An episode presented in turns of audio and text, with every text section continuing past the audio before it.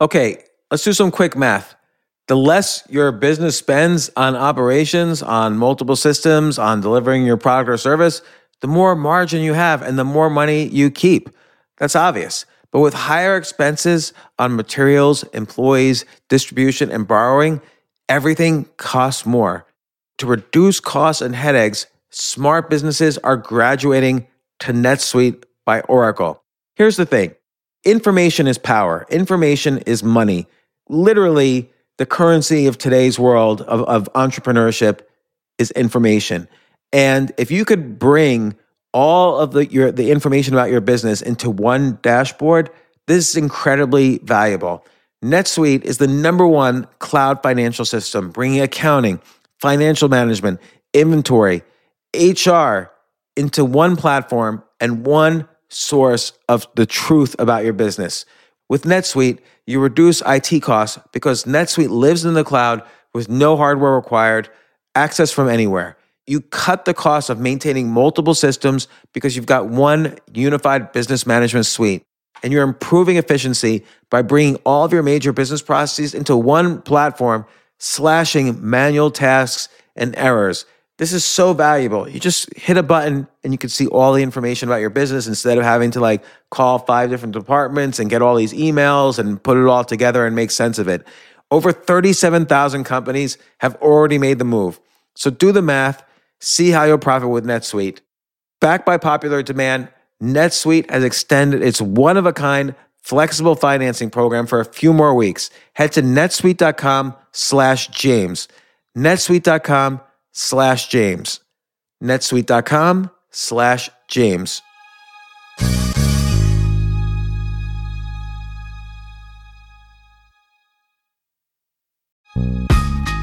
This isn't your average business podcast, and he's not your average host. This is the James Altucher Show on the Choose Yourself Network. Today on the James Altucher Show. We're all allowed to deserve more or to want more in our lives. And to believe it's possible. Well, that's how it started. I was so unhappy on my law job, and I had no idea what to do. I'd never taken a writing class, I'd never written anything, ever.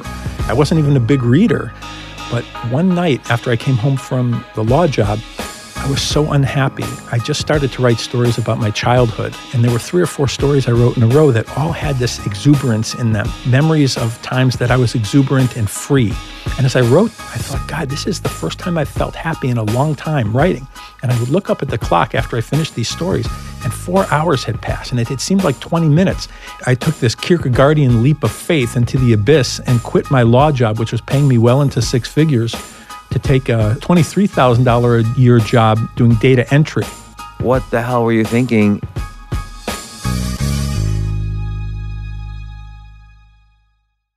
I am here with Robert Kurson. First off, welcome. Thank you so much. Great to be here. Thanks for flying in from Chicago just for this podcast and no other reason at all.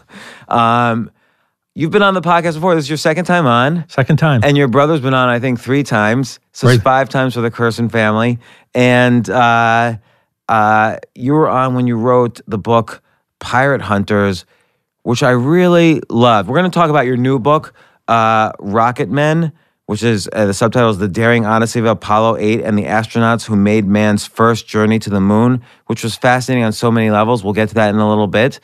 Um, I all and you know I also want to talk about a couple other things before then. First off, I, I highly recommend people either listen to the podcast we did about pirate hunters and also read Pirate Hunters because I felt and I, th- I don't even think you realized until we spoke about it on the podcast that there was these parallels these parallels between your life, the lives of the pirate hunters you were writing about, and then the lives of the actual pirates. Like you had, there was like this trifecta of parallelism between all your lives in, in kind of this this quest for doing something outside the normal life, be, trying to figure out how to reach your your peak potential and, and go and go for the glory as as both the pirates did, the pirate hunters did, and you did. That's so true, James. And I'm so grateful to you for appreciating that because um, sometimes that was lost on me as well. But when I was writing that book, I discovered exactly what you were saying that I was writing in certain ways about myself, that I had begun life in a very kind of conservative way. I went uh, to a proper college, and then I went uh, off to Harvard Law School, which is the most conservative thing you could have really done. You went to Harvard Law School and then ended up just quote unquote writing articles for Esquire and Rolling Stone before writing your best selling books? It wasn't even that. I, I took this Kierkegaardian leap of faith into the abyss and quit my law job, which was paying me well into six figures, to take a 32, no, it's $23,000 a year job at the Chicago Sun Times doing data entry. And so. Oh, okay, wait, wait, wait, wait, wait, wait. We gotta, we gotta unpack several things. Kierkegaardian leap of faith.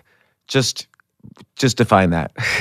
Uh, Kierkegaard believed uh, that sometimes a person, despite all uh, that reality appeared to be, had to have a kind of faith where he took this leap into the abyss.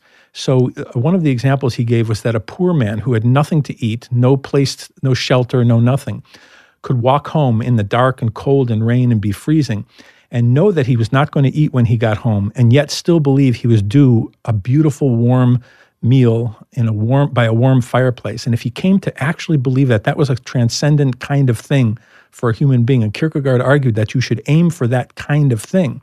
I understand. So is that almost like a weird philosophical version of the New Age law of attraction?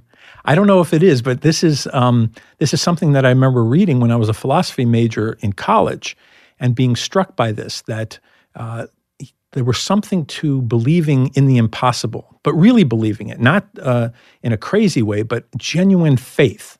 So, so it's almost like combats the like someone who grows up poor or let's say goes to all the traditional schools and Harvard Law School and works for a law firm.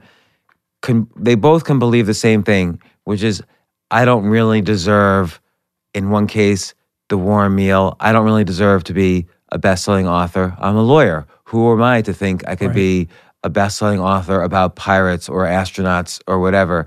And uh, I think what, maybe what, what I almost I almost sound pseudo-intellectual saying the word Kierkegaard, but what what you're just saying there is almost like with this leap of faith is is a, a, this idea that we all deserve more in our lives. We all are allowed not that we deserve more, we're all allowed to deserve more or to want more in our lives. And to believe it's possible. I don't know how, what, like for instance, you and I are never going to be professional NBA players, which is kind of the cliche example right. for white Jewish people to say. yes. Um, but uh, so when, where, where's the line where we're not allowed to believe it's possible?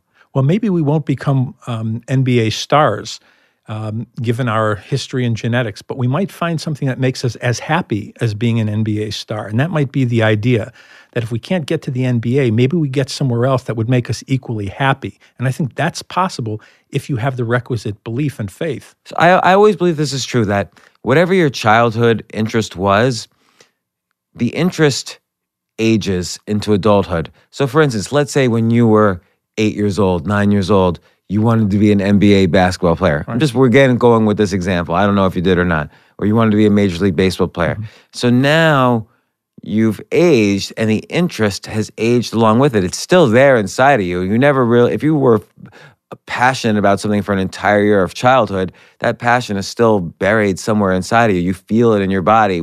I don't know what what was it that you were passionate about when you were eight or nine. I wanted to be I wanted to be a major league baseball player. Okay, so so so so seeing how it ages, I think is a useful exercise for any adult. So for instance, and and and I'm speaking to you as someone who did make that leap into the abyss. And we'll talk later about what job you left to go for what job. But you basically made a sacrifice at a very young age when you had the whole world open in front of you and you, you took a risk.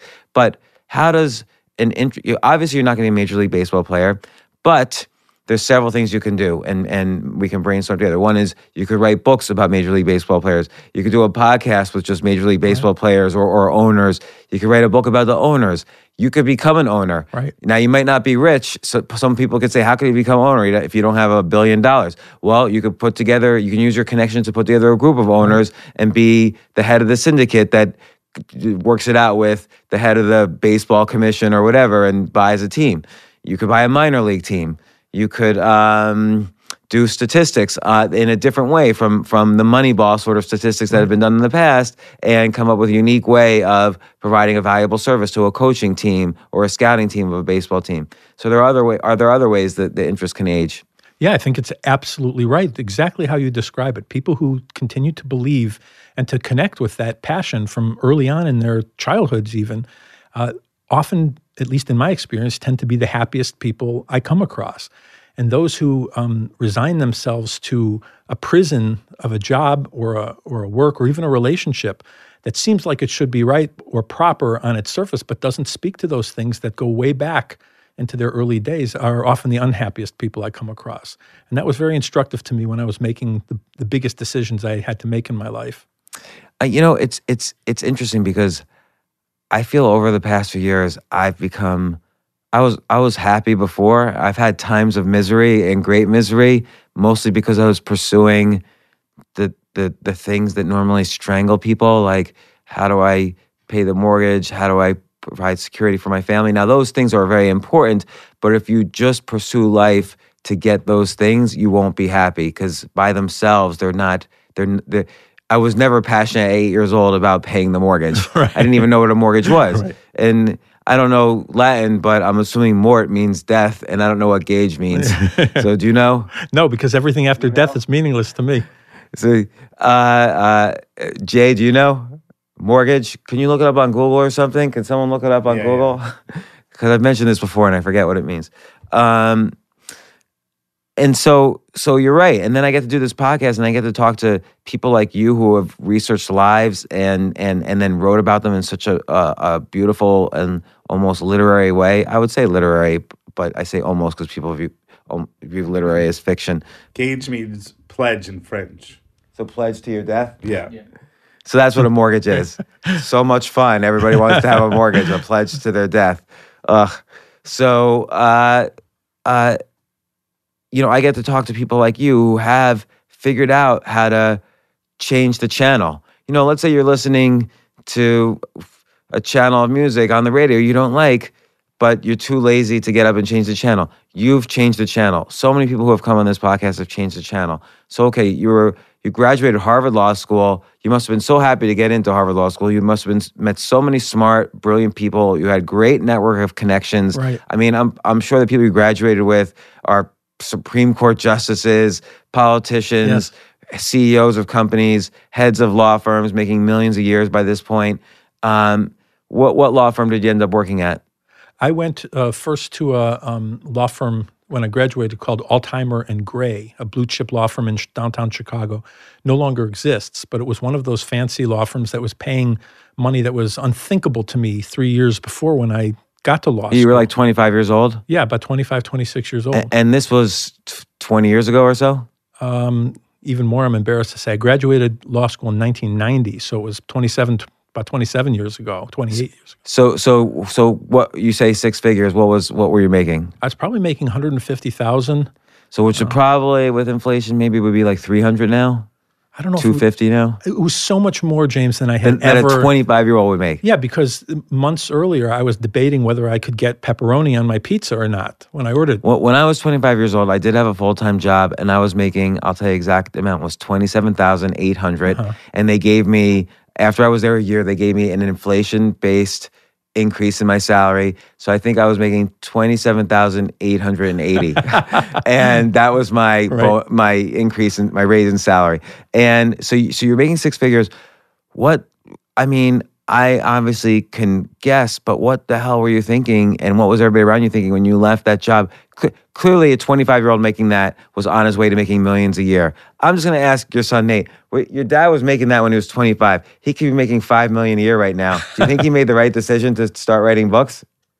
I don't know about that one. he doesn't know, so you're gonna have to convince us in this podcast. So, so what were you thinking when you when you made the jump to one tenth the price? Well, there was nothing really to think about because I was taking all that money, and I was so miserable on the on the job, James. It was profoundly depressing for me. Why? What were you doing? Uh, you know, I was doing big firm, uh, big corporate and real estate transactional deals, and I just could not give a damn about corporate corporation A's interest versus corporation B's interest. It just didn't matter to me. And and it was astonishing to me that I could just as easily have been on the other side arguing against my client. Right, because lawyers really, it's almost like it's almost like the client is the religion and they pay you to believe in their religion. So if like the, religion came to if it did, if the opposite religion came to you and paid you the 600 bucks an hour uh, that they were paying the law firm, you would have to believe in that religion if the opposing side came to you. That's all it was. And worse than that, I, I may have been able to get past that for a short time, but even worse than that, the, the work itself was so stultifying. You know, every I had to be dotted, every T crossed. And of course, that's who you want as your attorney. You want someone who uh, is obsessed with detail, but I wasn't. My brain didn't work that way. So clients would yell at you. They would yell at not just clients, but my bosses. I remember one guy said, I, I gave him a memo and he wrote in giant red letters, I told you to write about California law, not like a Californian, which meant um, I was writing uh, in a creative style rather than in a, this um, rigid corporate style. And I just thought, I'm actually in hell here. I'm, I'm going to be suffering the worst life a person can have if I stay here. You know, it's funny. I, I don't mean to bring up my own personal story, but I had a very similar experience in, I guess it was 1991. I was working for a company, Four Systems, which made some kind of advanced networking chip. And I was supposed to write their uh, technical manual, the how to manual, which is always very dry and boring. And um, I, I had a very similar experience. Uh, the boss called me into his office and said, "We hired you because you said you were a writer." Because I always wanted to be Uh-huh. a writer. And he said, he's, he literally said, "Don't you take any pride at all in your work?" And I was just so humiliated, like because you know, a young guy, I just didn't know what to do, and I did take pride in my work, but I couldn't write a technical manual. Wow. That, that, that was exactly my experience. And imagine if someone told you the rest of your life is going to be some kind of glorified version of writing technical manuals. That's what the experience was like to me in law. And so I was in a very, very bad place. And I thought, this is the next 50 years of my life where I dreaded going to work every day. And the sound of the clicking to- clock on 60 Minutes, you know how you hear that sound when, it, when it fades in? That meant disaster for me because that meant Monday morning was just around the corner. And I thought, I can't live dreading uh, every morning for the rest of my life. So, in a way, taking this leap was sort of easy for me because I was suffering so badly that I just couldn't contemplate uh, any future in that world. But you know, a lot of young people, and again, you were 25, a lot of young people wouldn't think, oh, is the next 50 years of my life going to be like this? Because A, 25 year olds think they're immortal, and there's no reason for them not to feel that way. Death is so far away statistically that it's inconceivable to think that way. So you could say to yourself, okay, well, I'll do this for five years. I'll save up a, f- a few hundred thousand dollars, and then I'll pursue my dream. I'll, I'll move to Bali, where th- there's no, mm-hmm. it's real cheap to live, and I'll write five books and and be a huge superstar because I'm very smart. So why didn't you think like that? Which, by the way, probably many people did think like I think they did, and they're still there to this day, by the way. at the law firm At the law firm. It because never- they trap you because you, you you. start to get the house and then the mortgage and then You make, you make a pledge to the death, and then you, you're there to the death. And that's how it worked for a lot of people. Part of the reason I didn't do that is because I saw the senior partners there, uh, all of whom told me in one form or another, yeah, I had a plan to get out of here, and they never got out. And they were very wealthy and very miserable. And I didn't how do you know they were miserable? they told me. And even if they didn't tell you, you could see it in how they treated other people sometimes and how they walked around, just their body posture. Uh, they weren't um, thrilled with life. They were um, distracted enough with their salaries, but not thrilled with life. And when I would talk to other people and, and conf- you know, confide in them that, hey, I might want to get out of here, it was astonishing to me how many others said, yeah, I'm planning that too. And some of them had been there for a month, some had been there for 20 years. But so many had uh, confessed that, yeah, I would love to get out of here too, even the most successful ones. And that, that kind of convinced me that this is not a place, even for five years. I thought five years was meaningful, and I didn't want to waste it building up a, you know, a war chest of any kind. and and so you let so when you actually made the decision to leave and you and you announced you were quitting for a 23 th- one tenth the salary i don't know if i could have done that one tenth the salary did people think you were just insane like why didn't you try writing on the side like at night Well, that's actually how it started. I was so unhappy on my law job and I had no idea what to do. By the way, I'd never taken a writing class, I'd never written anything ever. Uh, I, I barely read. I wasn't even, even a big reader. I certainly never uh, took a workshop or anything like that. But one night after I came home from uh, the law job, I was so unhappy. I just started to write stories about my childhood, and there were things there were three or four stories I wrote in a row that all had this exuberance in them, memories of times that I was exuberant and free. And I didn't mean it that way, but that's what came out of me. And as I wrote that, I thought, God, this is the first time I've felt happy in a long time writing. And I would look up at the clock after I finished these stories, and four hours had passed, or five hours, and it, it seemed like 20 minutes. And at work, it was just the opposite. Someone would give me an assignment, and I'd slave over it and say, Oh, geez, I just put in four hours, and it had been 25 minutes. So, so you physically felt this in your body, like In my this body. happiness, and had had you remembered other times when you had felt that happy? It had been a long time because I certainly wasn't that happy in law school. Law school was uh, the preamble to this misery. And I, I knew even in law school that this was not a good idea, but I did give it a chance, as, as you were saying. I did give it a shot. You know, I thought I shouldn't pay a hundred grand to, in three years of my life and not give this thing a try in the real world. But I knew what it was going to be like because that's what law school was like. And by the way, the people in law school who liked it the most um, were the people I liked the least. So those guys who love the attention to detail and dotting the i's and crossing the t's, I couldn't stand them personally for the most part. So, so, so again, I wanna, I wanna just make a parallel, and I don't, I don't usually do this, but I do remember thinking to myself when I was in graduate school, you know, I, I was very passionate about computer science, which is what I went to graduate school for. But then when I looked at the professors or other people in the field or people who were where I thought I aspired to be, I didn't admire any of them. I don't know if they were miserable or not. I don't, uh, you know, they, I think they were happy actually, but I didn't, because they were still doing what they were passionate about.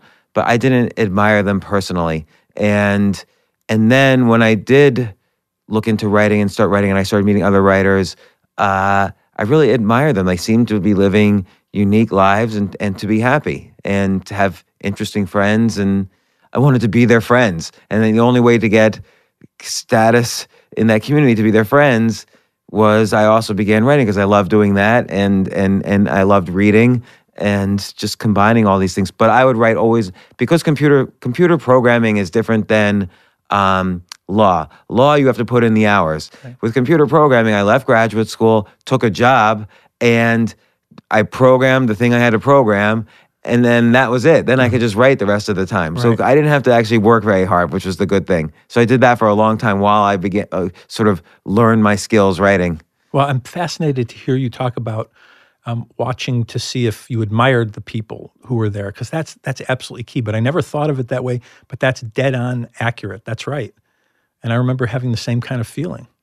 And so, so you left. Uh, you you you you you started writing. You said this is making me happy.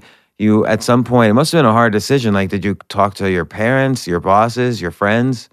I didn't really have to talk to anybody because I was so miserable. There was it felt like there was no alternative, and my parents were incredibly supportive of it. Were you They- married at the time? Uh, I was not married at the time. Um, I had a girlfriend who is now my wife, who is also incredibly supportive of this. That is really key. It was so key. I can't tell you. And you know, I had sought out a job in Major League Baseball at the time too, because that was what rang a bell for me from early on in my childhood days. And I was actually um, a, very, very kind and beautiful guy named Mike Veeck, the son of Bill Veeck. I wrote him a letter out of the blue. And uh, Bill Veeck was the owner of the White Sox and the Cleveland Indians before that. And uh, Mike Veeck was a minor league baseball executive and a wonderful guy, very creative uh, genius in promotion, like his father was. And I wrote him a letter out of the blue saying, I'm very, very um, lonely and uh, depressed in my job. I've dreamed of getting into baseball. And he arranged to have an interview with the Lansing Lugnuts. It was a fledgling uh, single A baseball team in Lansing, Michigan, Single A is the best of the minor leagues. the lowest of the minor leagues, Oh, or is- one of the is lowest. D the highest. No, they go up to AAA, and then after AAA, you you matriculate to the to the majors. And how many altogether? How many minor league teams are there? Oh, almost countless. I mean, if you go to all the divisions in there, independent leagues um, that are all over the place. So if you add them all up, there's hundreds, I imagine. And this team were they like kind of um, a scout a scout related team for a bigger major league team? Yeah, I believe at the time I could be wrong about this, but I believe they were affiliated with the Oakland A's. And so you, a, a good player, a scout would come in and say, "I have an eye on this guy," and then he'd move up to Double A and then Triple A, or would he go straight to the Oakland A's? No, sometimes you, uh, if you're good enough, you could. I, I doubt that you move straight from Single A to the majors, but often I think they move from Double A to the majors. But there are great players in Triple A that go to the majors, and sometimes the major leagues will send players down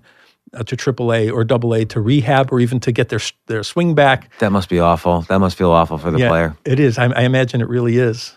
But this, I had, I ended up getting a job offer from the Lansing Lugnuts, and it was something like eighteen thousand dollars a year, and I had to sell billboard space on the outfield wall, and sell season tickets, and do everything, even help with the the lawn care on the field. And it was a thrilling opportunity for me. But at the same time, I had sent out writing samples, just just these things I had written in my kitchen in in misery, you know, dreading the next day of work.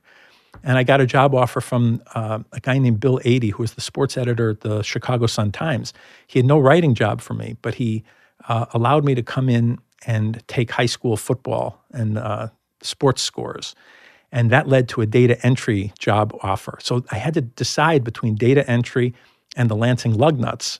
And it was the most thrilling uh, decision I ever had to make in my life, even though I was going to take like a 90% or more pay cut. So even though I didn't know at all when we discussed what were your childhood passions and discussed aging it. But what you did was you did age the passion with yourself and saw what it meant for you at the age of 25, 26. And that's what you did. Absolutely. And even going into the sports, you know, going to the sports department was all about sports and speaking to what I knew and what moved me. Because when I entered the sports department, I ended up taking that job in data entry in the sports department. Nobody had to explain to me what the team nicknames were or why a baseball team moved up a half a game in the standings if it won rather than a full game. I knew that stuff already. And I even knew the people who were around me in the in the sports department because I'd been reading them since I was a kid. So it was thrilling to me. And I've easily forgot about all the money I wasn't making. Because what was I spending that money on, James? I was spending it on a BMW. I was spending it on incredibly uh, complex stereo. So, so, in other words, you're, you you you you were started making one tenth the salary. Yeah. But your lifestyle probably didn't change that much. You still had a car. I still had it a car. Not, so you still drove to work. Right. It might not have been a BMW, but it might have been a whatever. Right. And you still had a stereo. It might not have been the most high end stereo. You still had a bed. Right. Right. You still had an apartment. It might not have been a five bedroom apartment. Maybe it was a studio. Right. But you still lived and your girlfriend was supportive. So it's not like you were out there, you know, doing whatever.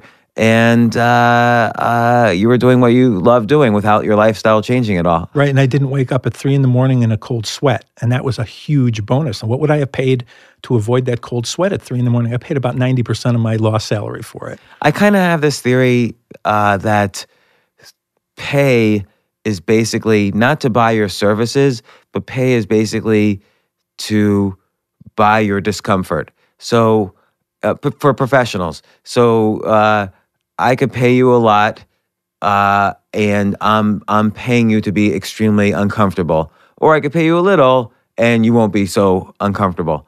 And uh, uh, that's kind of the economics of money. So when people kind of go for higher and higher salaries, what they're really offering is not their services, but I'm, they're saying I'm offering to be more and more uncomfortable. Right. I agree with that completely. And so and so what happened then? And you, you submitted stuff to higher up magazine. Like now you were at this launching pad. You're at the Chicago Sun Times. Yeah, and I was doing data entry for a long time. But um, Bill Adee, the sports editor, said to me, uh, "I'm going to give you a chance to write here and there.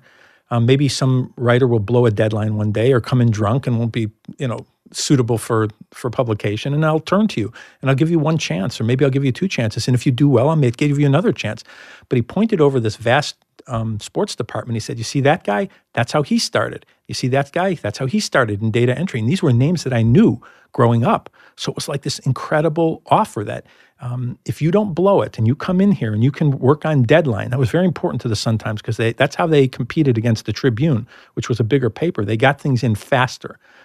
He said, if you can deal with that kind of pressure, I'll turn to you. And if you don't blow it, I'll turn to you again. And that's how you might become a writer. And that's how it started. But still, if I were you, I would be thinking to myself, well, why don't I pitch him new types of columns? Or so then I can create my own writing gig? Or why why didn't you start thinking right away of I don't know, a book about the minor league or a book about you know the economics or legal aspects of baseball because you're combining your your different skills or or I assume then you started pitching stories to other uh, magazines or something. Like I'm always thinking like how can you every place is just the launching pad to the next place. So what what were you what was your what were your launching pad to That was my thought process. I had a million ideas. I had notebooks filled with ideas.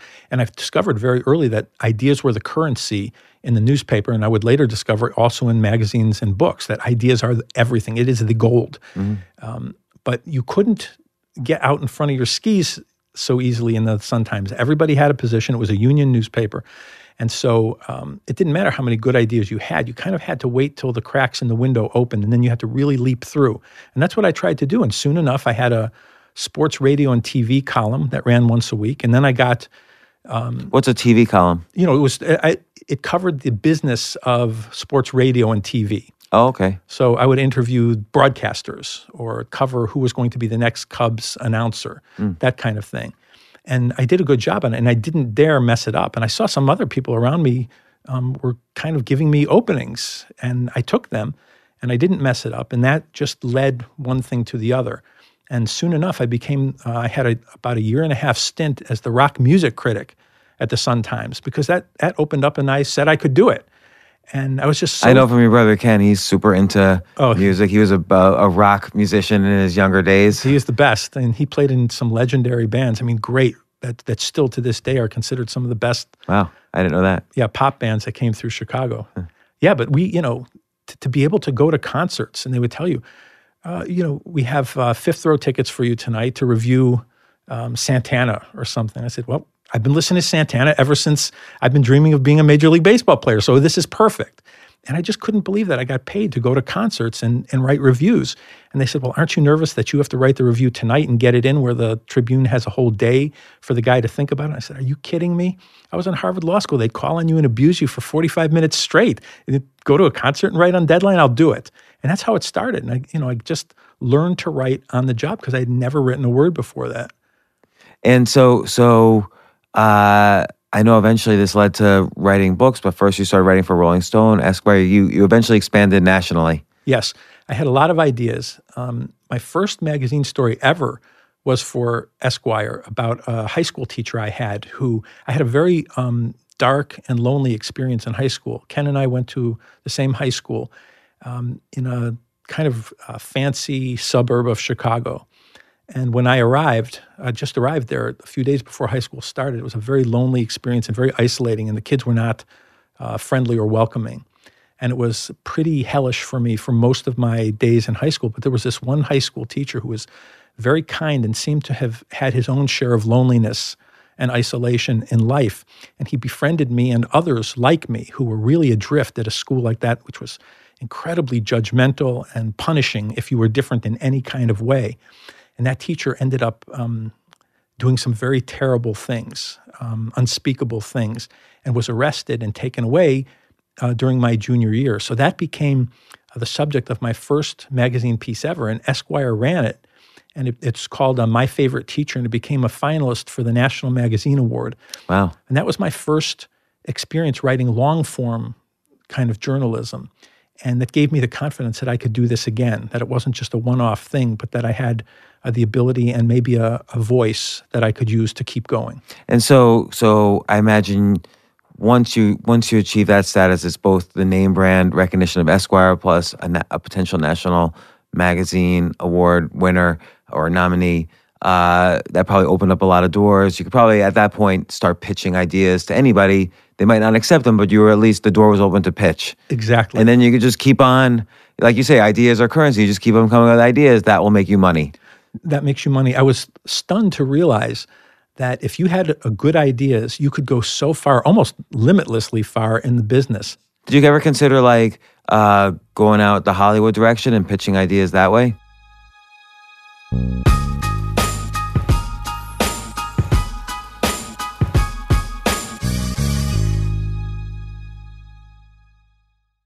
I didn't pitch ideas, but um, my first two books um, sold were, were picked up, optioned in Hollywood. And after uh, several screenwriters, professional screenwriters, took shots at writing the screenplays that didn't work out for one reason or another, I was given the chance to write the screenplay. So I had like a three year break in my um, book writing career to try my hand at screenplays. Which one for Pirate Hunters? No, for my, my first book Shadow was called Shadow Divers. Yeah, and that I think had three screenwriters, major screenwriters, uh, take a shot at it before I did. How, how did they like? What did they mess up? It's hard for me to say because I read them and they were great. Uh, I thought they were great. But just the production company said, eh, not for us. right, not for us. There's something missing. Um, Or maybe some- they couldn't get somebody to attach to the cast, or I think that might have been part of it, but I, I do recall them saying there's some some essence of the book that they're not quite getting that you got in the book, and they finally gave me a shot at it. I had no clue what I was doing, but I learned fast enough. I just read a, a lot of great screenplays and some books, and uh, and took my shot. But they didn't end up making those. But these these are still in. I think. You, by the way, this book, Rocket Men, I was thinking as um, as I was reading it, uh, you should. You know, it, it remind me. I mean, it's. Um, I don't want to say it's derivative of because it's totally not. But it reminds me a little bit of uh, Apollo thirteen, obviously. So, have you considered? What, I mean, I don't know if you've already sold the uh, option, the rights to this, but have you considered writing the screenplay for this? well, it has been optioned, yeah, and it's um it is a terrific. Who, who optioned it? a company called Makeready, which is a phenomenal new company, and uh, they've been absolutely terrific. I'm thrilled. Do you, do you know? I mean, I don't know. You don't have to say, but I'm just curious. So this is a, a great nonfiction book that comes out by a well-known writer. What does it option for? Like roughly, is it a six-figure amount, a five-figure amount? Well, I don't want to get into that. It's um, the, you know, you really make the money. I think when they make the Right. So they there's a back end where they Yeah. you, you- they make the movie, and they owe you a huge amount more, and then I assume I don't know how these deals are structured. If it does a certain amount or wins an award, you get more money. I think so. Um, I think so. But it's always been to me um, the the thrill of seeing something made would eclipse any kind of monetary Yeah, compensation. Because I have this dream of going out to LA. Because in the contracts they say we'll send you four first class tickets. So I have this dream that I'll arrive and it'll be the premiere of Shadow Divers, and all my friends will have come with me. And there'll be a red carpet, and then on the giant screen, it'll say "based on the book by Robert Kurson." That to me is worth way more than any of the the money they could pay. And I mean, is there any way you can get your hands on the screenplays just so you can get a screenplay writing credit? Because then that opens the door, obviously, to being involved in other screenplays. That would be fun. I hadn't thought of that. Like maybe you can say, "Hey, when they when they present the screenplay to you, you should say, "Hey, I love the screenplay. Let me just punch up the dialogue a little bit because I talk to all these people. I know what they all talk like, and there's some things here just to make it a little more realistic." Then boom, you get your screenplay credit. Now you can go out and get like a ton of screenplay jobs. would you you'd get a screenplay credit for that? Yeah, yeah. Oh, You- to- if you're if you're writing dialogue for this, you uh-huh. get a screenplay credit. Cool. So you, that's what you should do. I'm just making, giving you advice. That's a great idea. Um, because I think, I bet you this one, even more than Shadow Divers and Pirate Hunters, is the most accessible to, let's say, the 300 million Americans and beyond uh, to watch this as a movie. Because again, people will come out of the theater saying, oh, they'll compare it immediately to Apollo 13. They have to. But they're also going to come out of this saying, wow, I didn't know that. And this was every bit as riveting as Apollo 13. Apollo 13 has that moment where, of course, you don't know if they're going to die or not. Right. But Apollo 8, you made, you structured this book so that I'm sitting there reading. And even though obviously I know the end of the story because it's history, I don't know if they're going to live or die while I'm reading. If I'm just focusing on reading the book, I there's a lot of reasons. Well, I didn't know this. There were a lot of ways they could have died. Oh, countless ways. Like They- you even kind of presented at one point, and then you explain yourself. It's almost like a 50 50 that they might have died. And I actually reading it based on what you were saying, I bet you the odds weren't this bad, but just the way you presented the story, it looked to me like they were probably going to die or they should have died. It was unbelievable risk that they took and NASA took doing this. They, they were they were the first time any man has or or woman, basically anybody, has flown to the moon and back. Right. And they orbited the moon. I didn't know that it was such a big deal that they orbited the moon. Like you explained that that was a huge. That's like doubling the risk right there. They're they were riding on a rocket that previous that the only previous test didn't work. And then they had and all the things they were coming in at such a speed because they're coming from the moon. All the things like the heat shield, none of these things have been really properly tested. The only thing was Apollo 1 that had essentially blown up on the ground. That's right. This was the first time mankind had ever left Earth, the first kind, time mankind ever arrived at the moon. And they did it on this compressed schedule. Four months they had to do this, where a normal uh, mission would take 18, 12 to 18 months. And the idea was really to beat the Russians to the moon. I didn't know the Russians had planned a lunar flight even. I thought the Russians had kind of just, the way it's presented in history now is that it was just kind of a fait accompli that Neil Armstrong was going to land on the moon and get there by the end of the 60s, fulfilling this kind of extreme manifest destiny that belongs to America and America alone. I didn't even know the Russians were in the running, and that you make it seem like it's day by day the Russians could have beaten us to the moon. It came down to a matter of hours, basically, to Did the they moon. just give up once America was uh, all set to launch? Once Apollo 8 went, um, they drew back their plans for manned orbit around the moon. And of course, they never landed there. But from 1957, when the uh, Soviets launched Sputnik, the first world's first satellite, the Soviets had a lead and a huge lead in the space race over the United States. And it was a great panic. For, for a day or two, people in America were thrilled with the idea of Sputnik. It was the coolest thing ever. You could actually go out and look at it above. If you had binoculars, you could hear it beeping on the radio. The Soviets gave us radio uh, frequencies to tune in on shortwave radios. But I guess it was a reminder that at any point uh, they could send up a bomb that could That is be exactly constantly right. rotating the Earth. exactly right. If you could put up a satellite and you know, and you could tell us exactly where it is at any moment, that satellite could then drop a bomb later on. And it was terrifying to the United States, not just for its military implications, but who the hell were the Soviets and how were they so far ahead of us technologically? This was a country that could hardly build a car.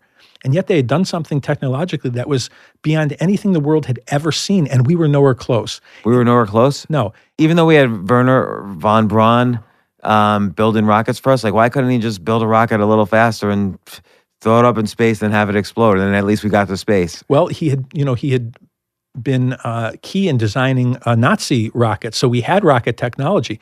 But the idea of getting a satellite into orbit properly, we were behind in that.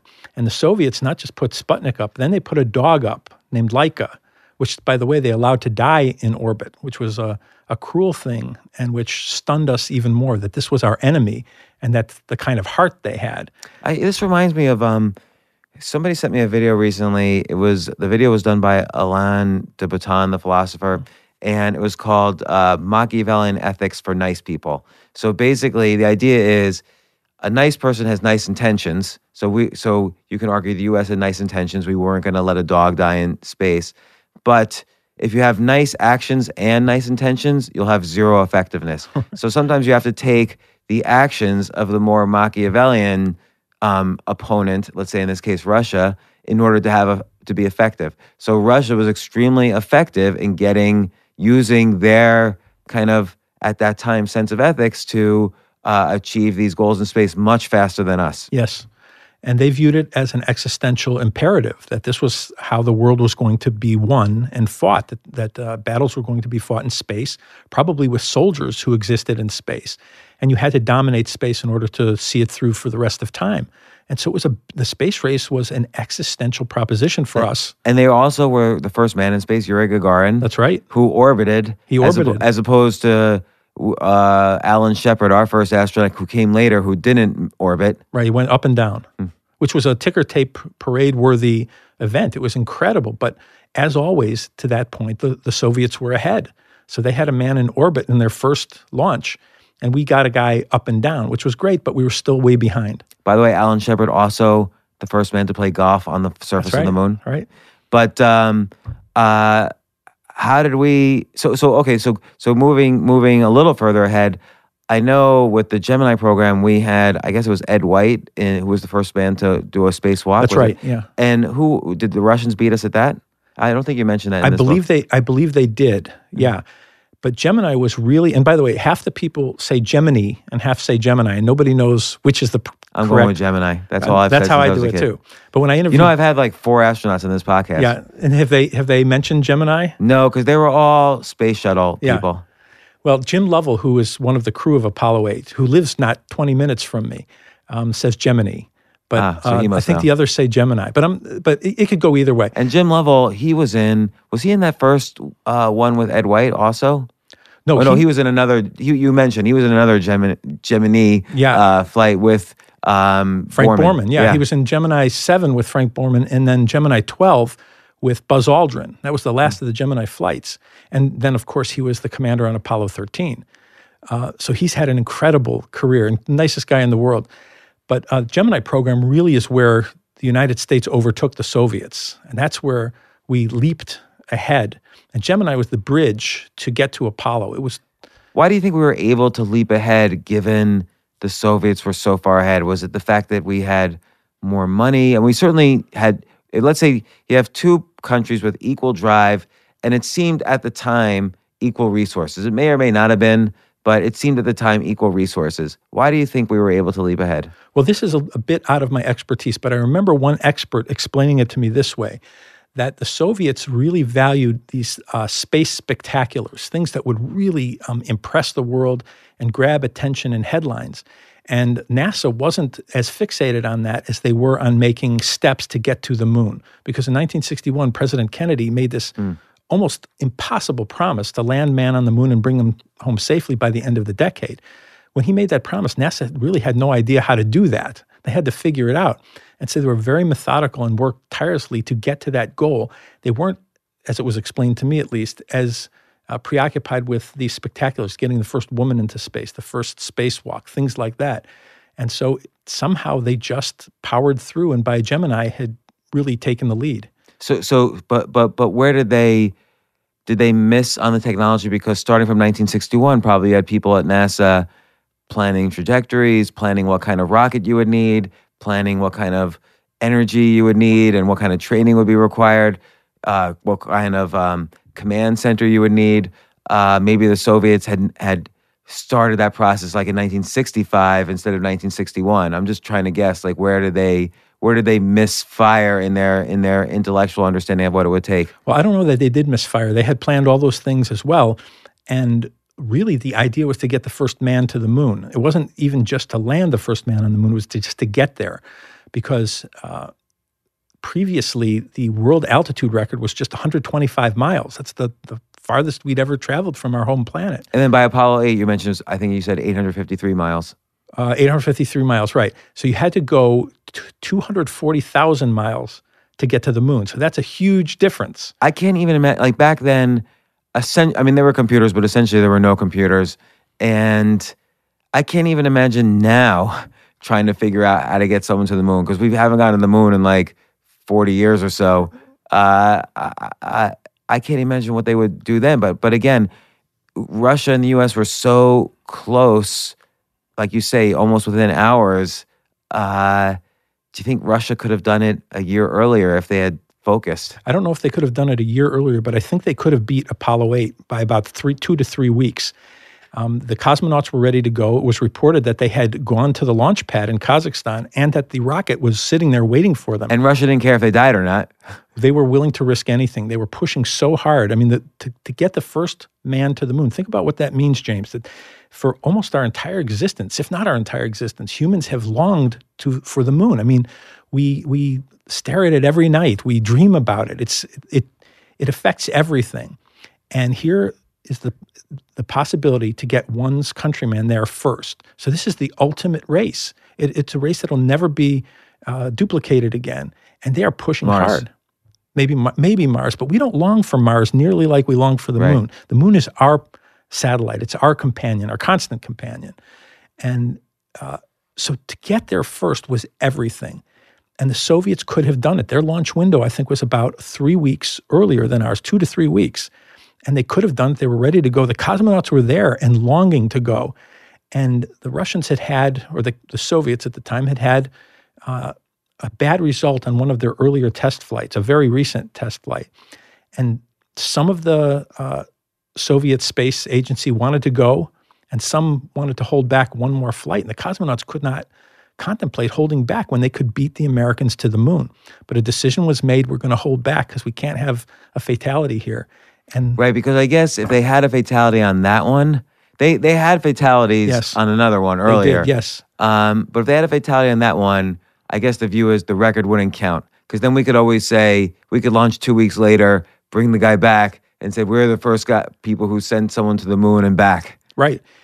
And think of the risk. Um, maybe we'll get into this, but Apollo 8 to go when they were going to go, which was a launch date of December 21st, 1968. They were going to get to the moon and orbit the moon on Christmas Eve and Christmas. And when the head of NASA heard about this crazy plan to do it in four months, and as you said, after the second, only second test of the Saturn V rocket, and the second test was a near disaster, to do that, the guy said, Are you out of your mind? to the people who came up with this plan for Apollo 8 in four months. And, he, and then he made a very, very powerful point. He said, If anything goes wrong up there, no one will ever think of the moon or of Christmas the same way again. No poets, no lovers, no anybody will look at Christmas or the moon the same again. And it was true. If you died rushing to the moon at Christmas, imagine what that would mean. And I'm trying to think, like, given that the test wasn't working, but assume maybe the test didn't work and they knew very clearly what was wrong. So, okay, put that aside for a second. You're still risking so much. I mean, I forget, had an Apollo, an Apollo had launched, like Apollo 7 had launched, right? Apollo 7 had launched, but it had just been a low Earth orbit mission. But at least they knew the rocket, the, the command module worked, you know, which is where the astronauts sit. They At least they knew the, the second module worked, the, the staging Right. module, I forget what it's called. Yes, Um, but they did not use the same rocket. So Hmm. the only rocket powerful enough to get a man to the moon was the Saturn V. what did they use? A Saturn something? I can't. Four? Uh, no, it was not a Saturn rocket. I don't believe. I can't remember the name of the. What was the Gemini rocket? that was? Oh, I just was writing about this. Um, I have to. I have to. It's the name's escaping me now, but it's when you see it, it's a tiny dwarf of the Saturn V. It's nowhere near as powerful or as tall. Saturn V rocket was 363 feet tall, I think. Because you not only had to break Earth's atmosphere, you had to break go fast enough to break Earth's orbit, right? Is that was that part of the issue for the size of the rocket? Yeah, you had to get out of Earth's orbit. So you needed like twenty four thousand miles an hour. Yeah, but that wasn't the, the the reason they needed the power of the Saturn V was they were lifting a much heavier payload, ah the command module Yeah. and the service module. right, in the service module. I think they used a Titan II rocket for the Gemini program, if I'm not mistaken. Okay, but the Saturn V must not have been not that. Like I'm just, I'm just, I'm pretending to be the head of NASA. The Saturn V must have been not that conceptually different from the Gemini rockets, which worked over and over and over again. I think they were much different. Really? Yeah, it was a much different proposition.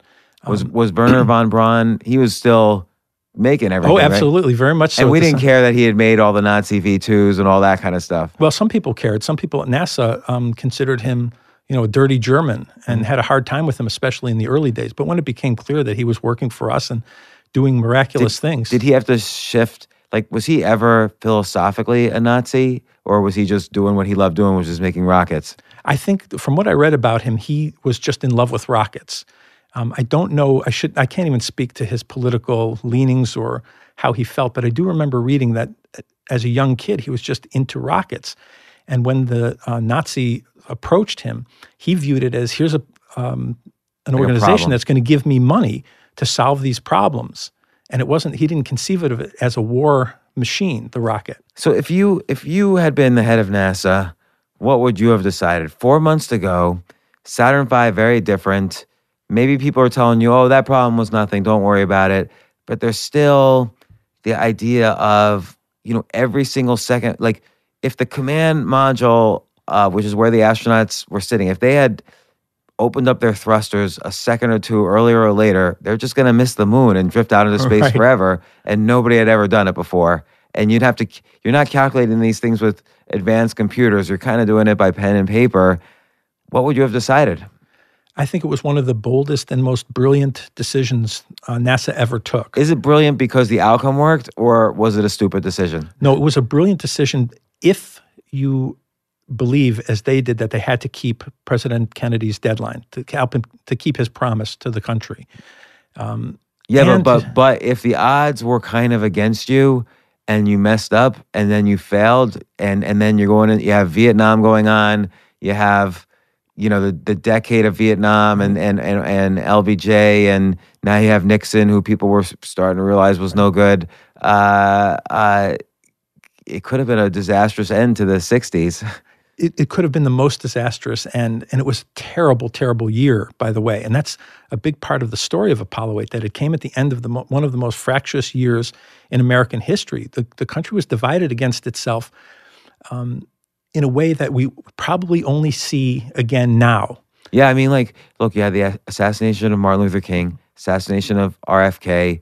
You had a very weird election.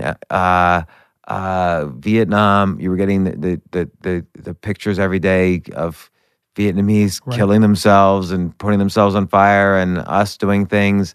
Uh, you had the the whole problems with the Soviets, not just this, but you know the, the mutual assured destruction. Uh, you know, it's it's ugly. Yeah, terrible. In Chicago, there were riots at the Democratic Convention. And and so if this, so if the odds were against this, was it even though it like let's say there was a ten percent chance this was going to work, and he made the decision to do it, and it worked, so we got that ten percent. Was it still a good decision, or is just the outcome good? That's what I'm really curious about. well, I think the people at NASA, and including the astronauts, didn't believe it was a 10% chance. I thought they thought they were going to make it.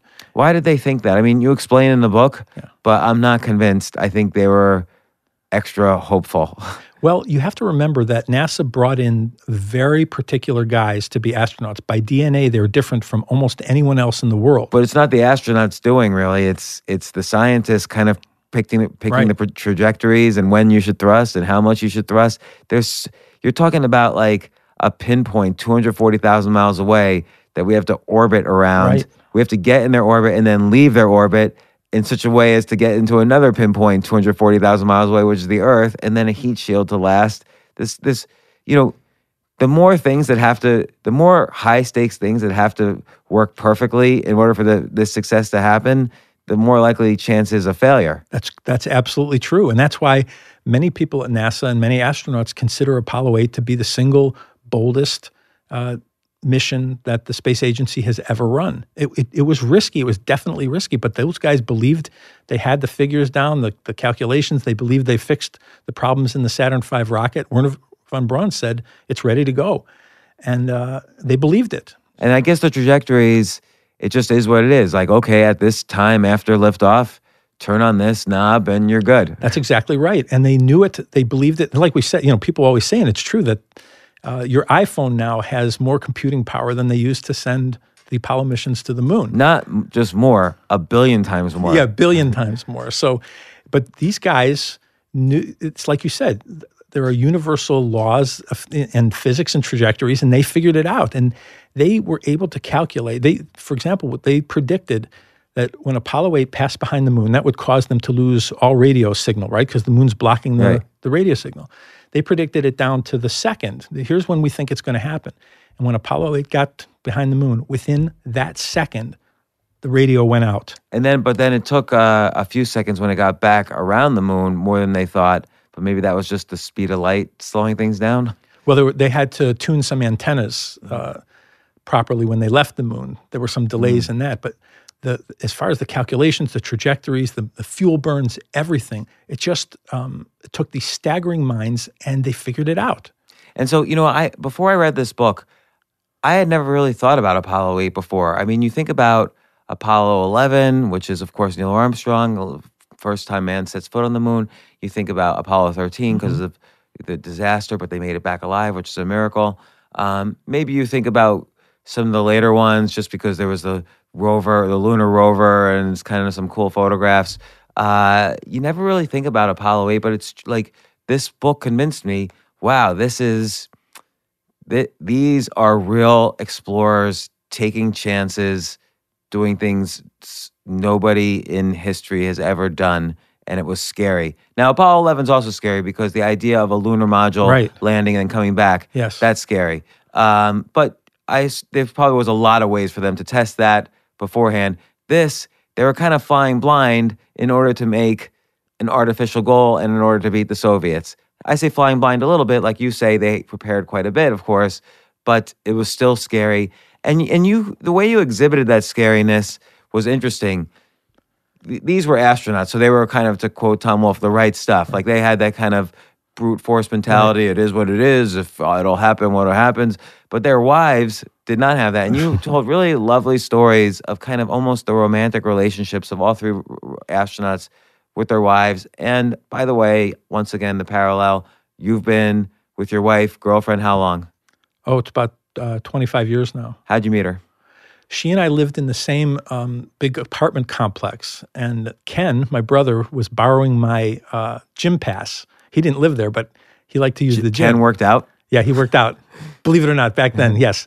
And uh, and so he spotted this beautiful woman um, and struck up a conversation with her, and thought, I think my brother'd be really interested in her, and asked if he could pass along her number. That's how. So I called her that night. She didn't seem that interested, but I persisted because I had a report on what she looked like in her bathing suit. So what could you know? How how bad could the Right. date be? And uh, she finally agreed to go out with me. Um, and we went to the Art Institute in Chicago on our first date. And she asked me, could I bring along, could she bring along a book of poetry because we were going to see an exhibit of um, Asian craft work uh, that was done by some poets. And I thought, oh God, that's that, that's the worst thing. I can't I can't sit through her reading poetry. But when we got there and she started reading, I fell in love with her. She just read so beautifully. And I'm not a poetry person or anything, but she was phenomenal. And that's how that's how we met. And then how long did you know her before you got married? About a year and a half. It wasn't long. How, how long before you got engaged? Year? So, so your story again, I feel it doesn't quite parallel these astronauts, but the length of it has, in terms of the fact that, you know, all three you describe in some sense meeting high school sweethearts or college sweethearts, and so they met them their wives relatively young, Yes. and and those wives really stuck with them through hard times. Like, and those hard times, yeah, going to the moon was a hard time because they thought their husbands were going to maybe die. There was some chance, but also just months away in training camps or at war or whatever. Uh, and, you know, to some extent, a lot of this is a love story of how these couples survived such a traumatic thing for the sake of a unified goal. And you know, again, another parallel, which I find with all the books and you, it's all about exploration. So, you know, the pirate hunters were exploring for buried treasure. The pirates were exploring basically all the coast of, you know, the, the Americas Right. and and probably pirates made more discoveries that we never hear about than the actual explorers because they had to hide and yes. bury money That's right. That's right. and also find pirate ships and find regular ships to invade and Right. build up a build up a skill set greater than the other ships That's right. that were the professional military ships and um and it's the same here this is the most extreme exploration is the the first i mean prior to apollo 8 the furthest man had gone was 853 miles past the earth now they were going 240,000 miles away from the earth and it's all about exploration while you're doing your own exploration of okay i'm to i'm to jump past the normal path of college harvard law school white shoe law firm six figure salary and i'm just to like do my passion. And and now it's led to um articles awards best-selling books movie rights now and now finally this book which is an excellent book uh rocket men it taught me so much about and i've loved since i was a kid i've loved reading about uh the exploits of these astronauts and we've had several astronauts on the podcast and their stories have always been riveting not because they've been in outer space but just because of all the trials they went through to get there Yeah. you have to be it's a hard journey in every way not only getting accepted not only doing the training but then the problems you you face in space that there's very few tools at your disposal other than your wits to to survive. Um, i'm just so impressed by all this. Wha- what's what's the next book on your agenda?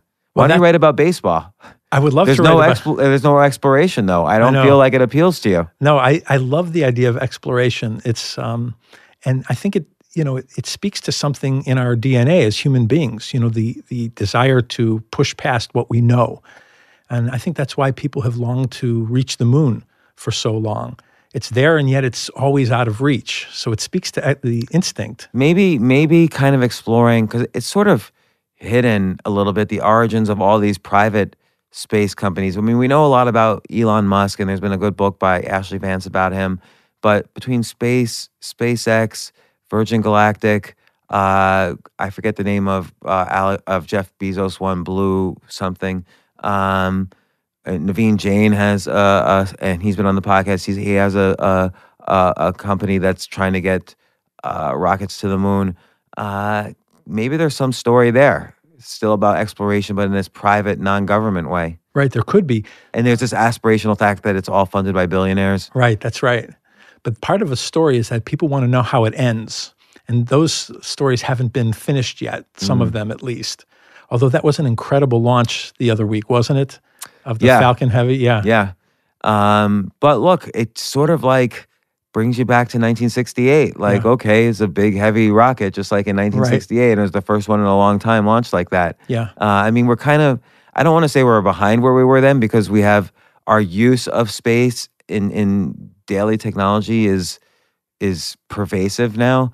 Uh, I mean, the, the, the internet is basically broadcast ac- Yes. across outer space.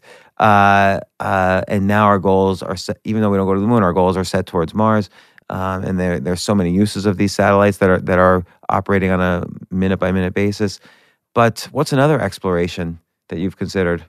That's the the most difficult by far part of my job is to find a story that's worthy of a book and worthy of a person's time like that. So right now I don't have a new book idea. I'm always looking.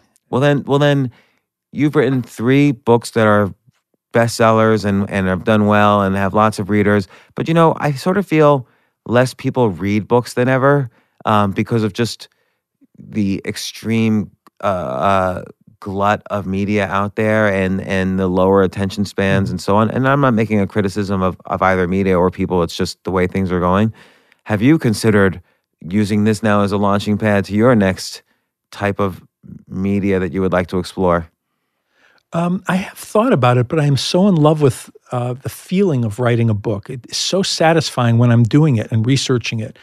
You know, I got to fly with two of these astronauts in their tiny planes. And when we were uh, taking off, I heard such reverence um, from flight control for Frank Borman, for example, when we took off from the Billings Airport in Montana. And uh, we were flying over the countryside, and I thought, this is what I did all this for. I am in the back seat of a two seat plane that's being piloted by the first man ever to reach the moon. And I get to live in his world for three years or so. And then I get to move on to another world. And the fun of it, and just reading, every part of it was just so satisfying to me. Or getting to call him at 10:30 at night because I, I didn't understand one thing he told me, and he explains something to me, or, or sends me a video showing how this uh, orbit worked or how a trajectory worked, was so uh, thrilling for me and so satisfying that I just can't imagine doing something else. Maybe that's my lack of imagination, but I have so much fun doing these books that I think I'd be very happy to to do some more until I couldn't do them anymore. And uh, do you ever feel there's a time where people won't let you do them anymore? I mean, now you've had such success, probably you have an open door to do books, but at some point, I feel with with the rise of all these different kinds of media, at some point advances will go down. You'll be more and more reliant on the optioning movie rights, but maybe that will go down at some point. I don't know. Yeah, that's definitely a fear, and I know that my friends in newspapers have already experienced a, Yeah. a large measure of that kind of trajectory. I mean, look, Ken Ken Kurson, your brother, um, was the editor in chief of the print New York Observer, and of course their website.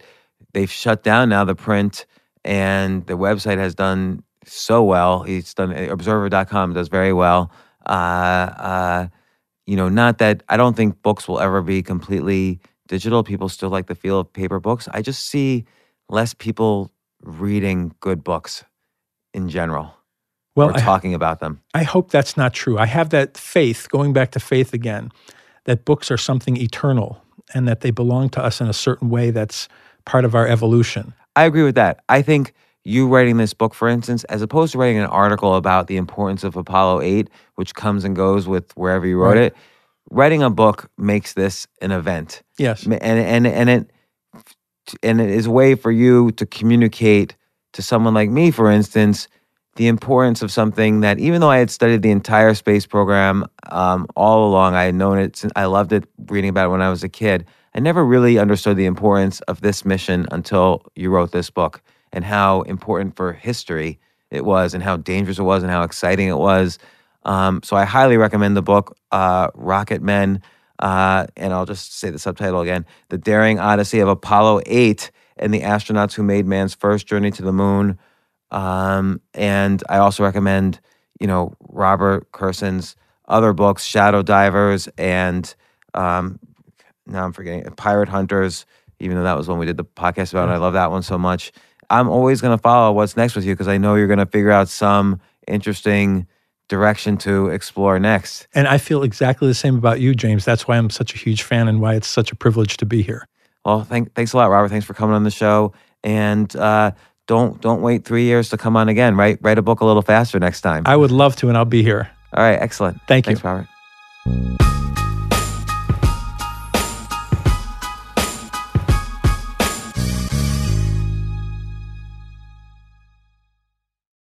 You seek the key, but first you must learn the ways of precision, craft, and performance with Acura's all-electric ZDX with a premium Bang & Olufsen sound system, up to a 313-mile range and a Type S variant with an estimated 500 horsepower. The ZDX is their most powerful SUV yet. Unlock the energy when you visit Acura.com to order yours today.